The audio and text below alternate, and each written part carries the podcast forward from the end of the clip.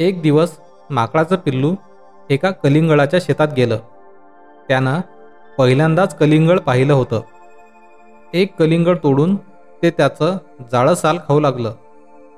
खूप प्रयत्न करून जेमतेम दोन घास खाल्ल्यावर त्याने ते फेकून दिलं आणि म्हणाला शी कलिंगळाची चव काहीतरीच आहे. जवळच एक वासरू उभं होतं. ते म्हणालं कलिंगळाचा गर खातात साल नाही. वासराचं म्हणणं पूर्णपणे न ऐकताच पिल्लू पळायला लागलं आणि म्हणालं गर खायचा असतो? हे काय मला माहीत नाही का?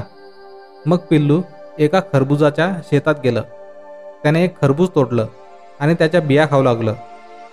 गाळवाचं एक पिल्लू त्याच्याजवळ आलं आणि म्हणालं अरे बाबा सालीच्या आत जो गर असतो ना तो खायचा असतो बिया नाही.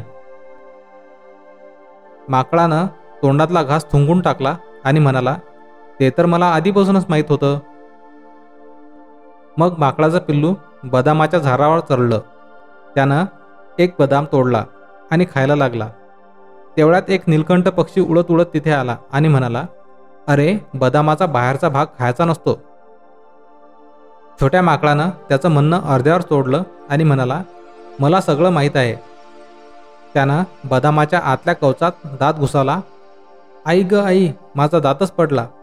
आणि माकडानं झाडावरून एकदम खाली उडी मारली. नीलकंठानं त्याला परत समजावलं. अरे बदामाचं आतलं कवच नसतं खायचं. त्याच्या आत ती बी खायची असते. मग छोटं माकड एका नाशपतीच्या झाडावर चढलं. पण नाशपती तोडली आणि फांदीवर आपटून आपटून तिचा लगदा केला. आणि मग त्यातली बी खाऊ लागला. छी छी किती कडू आहे ती?